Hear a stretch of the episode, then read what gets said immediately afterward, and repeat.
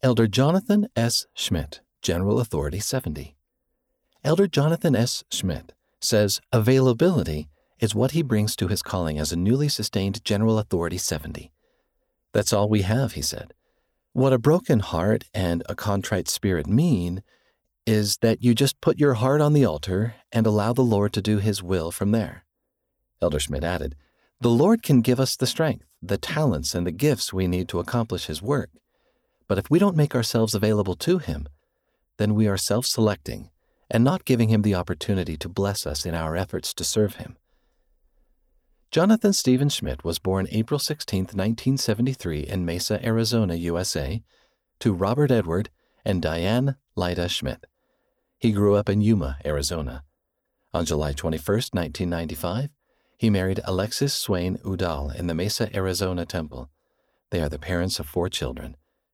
Elder Schmidt received a Bachelor of Science degree in Agricultural and Resource Economics in 1997 and a Juris Doctor degree in 2000, both from the University of Arizona. After serving as a law clerk for the Arizona Supreme Court, he worked as an attorney for the international law firm of Akin Gump Strauss Hauer and Feld, LLP. Later, he worked as attorney and litigation counsel for Baker Hughes Incorporated.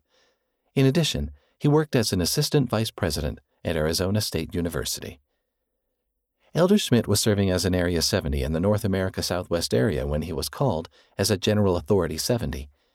His previous callings include serving as president of the California San Diego Mission from 2014 to 2017, stake president, bishop, stake presidency counselor, high counselor, elders quorum president, ward executive secretary, counselor in a stake young men presidency, high priest group leader, stake missionary preparation teacher, and full time missionary in the California Fresno Mission. Read by Wes Nelson.